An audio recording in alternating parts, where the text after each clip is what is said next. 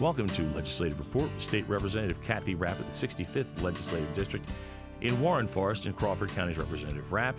Welcome to another report to your constituents. Two things that we'd really like to talk about this week. One, your committee, the Health Committee, got to hear about vaccine rollout in Pennsylvania. Let's start with this. What did your committee hear? What's going on right now with the vaccine? What's the latest? Are people going to be able to get the shot in the arm they need? Well, we had a very good hearing yesterday. It started out with uh, comments and input from a rural community hospital, Warren General Hospital, which is in my area. Uh, Rick Allen, who's the CEO, explained the barriers and the situation with the rollout in a small hospital. And then we also heard from a CEO from Squirrel Hill, which is more of an urban hospital. And basically, what we heard was that they were looking, as far barrier wise, the same issues the communication with the department, not knowing how many vaccines they were going to uh, receive, and being told they were going to receive vaccines and maybe not receiving those vaccines. Issues with just getting the right people vaccinated at the right time according to the phase, the phase in chart from uh, the Department of Health. But both entities, you know, are doing the best they can in vaccinating the people in their communities. Then we heard from the Secretary of Health and the undersecretaries and the new physician general for the state of Pennsylvania. I have to give the new secretary a lot of credit. I think she did a good job in explaining for only have been, been in the job for uh, a week or so. And my members of the committee asked some tough questions. They wanted to know about the rollout. How do we make it better so that people who want the vaccine, and not everybody wants it, let's make that very clear, not everybody is lining up, but the people who do want the vaccine, who are in those phases, how do we make it better? And I think, you know, the department is concerned as well. So we want to make sure that there's no wasted vaccines, which we've all been hearing from our constituents that there were doses left left over and they didn't have somebody on their list and so they didn't use them. And I think because they were afraid that there may have been some repercussions from the department, but uh, we got that issue resolved. We are letting people know that where they get the first dose, they have to get the second dose. Looking at what are small communities like my community going to do when we do receive more doses. Is it possible, is it feasible that maybe we should be calling in the National Guard? That issue was raised to help make sure that people are vaccinated. And then we heard from two pharmacies who have the expertise to vaccinate in certain areas of the state for long term care assisted living. So, this was kind of a baseline hearing. This was not the last hearing we will have, but the members asked good questions, and I, I think we re- did receive some good response. We tried to be fair.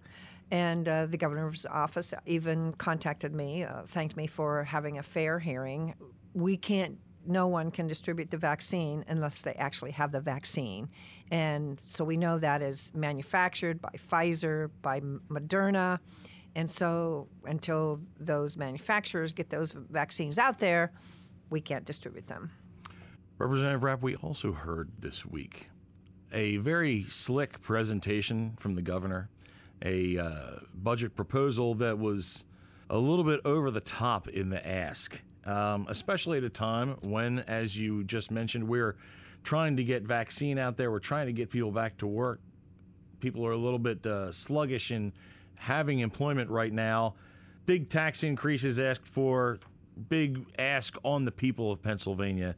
What are your thoughts on the governor's proposal? Well, the governor proposed, as he has every year, an increase in taxes. After a year since last March, of a COVID lockdown. Our businesses across this state, especially those, our restaurants, our bars, they cannot afford to be taxed anymore. They have lost, some, some of them have actually lost their business because of the lockdowns. Even though those same business owners took every precaution that they were required to do from the Department of Health and the CDC the governor still shut them down. So now those same businesses that, you know, if they're still open to any extent, now the governor wants to increase those taxes on those businesses, raise the minimum wage. These businesses are just hanging on by a thread. And it's almost insulting that the governor who shut their businesses down now wants more revenue. So the taxes, our House Republican caucus cannot agree with the governor on more taxes. And I uh, cannot agree, and I don't think our caucus will agree to the legalization of recreational marijuana. We still have a huge problem with opioids across this state. And now we have the COVID obviously. People are locked down. We do not need to add one more thing to the plate of law enforcement trying to figure out all the ins and outs, the pros and cons of legalization of marijuana.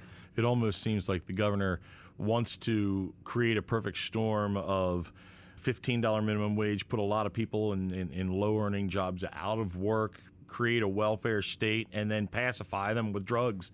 Uh, it it seems like the the exact opposite of what the Republican caucus has been pushing, getting people back to work.